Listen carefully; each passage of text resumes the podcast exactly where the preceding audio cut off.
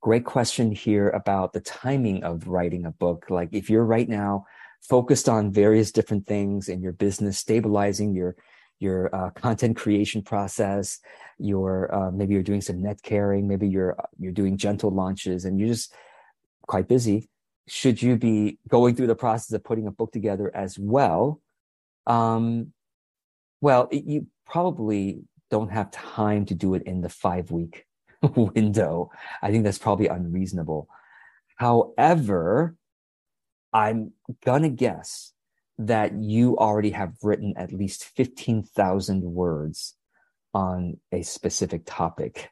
And I'm seeing the person nodding right now, you know, and, and smiling. So I'm going to say, if you're, if you're going to come to these classes, you might as well see if you can carve out half an hour a week to just go, mm, okay, or I don't know, hour if you can, but it's like half an hour a week. Okay, it's this week, half hour.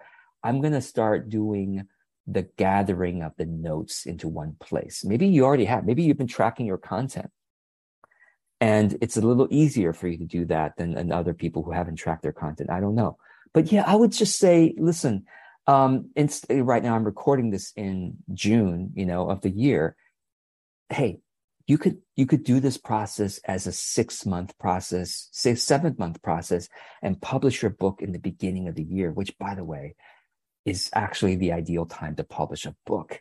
Um, and the, you know, it's like as you go through the year, the the the best time to publish a book gets less and less because why?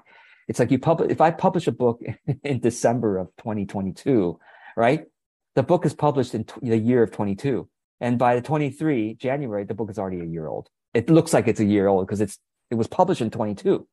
So you'd rather publish your book at the beginning of the year. So you have the whole year to say the book was published in 23. You see, so this might be a good idea for you to say again, if you just half an hour, uh, here and there twice a week or an hour once a week. You could publish your book in, in six, seven months and it'll be a good, it, I don't, I, uh, so, so the real, the, you know, the basic answer to your question is I don't think you, you're ever too early to publish a book because a book launch, well, unless, unless you've been telling people, Hey, I just got, I don't know. I, I, I, I can't see it. I mean, unless you just like, you know, someone who just got out of school and says, I'm now an experienced life coach. And they're like, 19. You know, it's like, it's like, you haven't even lived life. What are you talking about?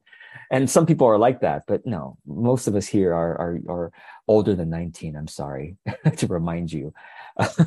so you have enough life experience now, all, all of you here to write, to publish a book and have the credibility of doing so. Oh, and Natasha, thank you for saying that Cal Newport well, one of my favorite authors as well, wrote a book very young after his career search. Yes, actually, that's a really good example.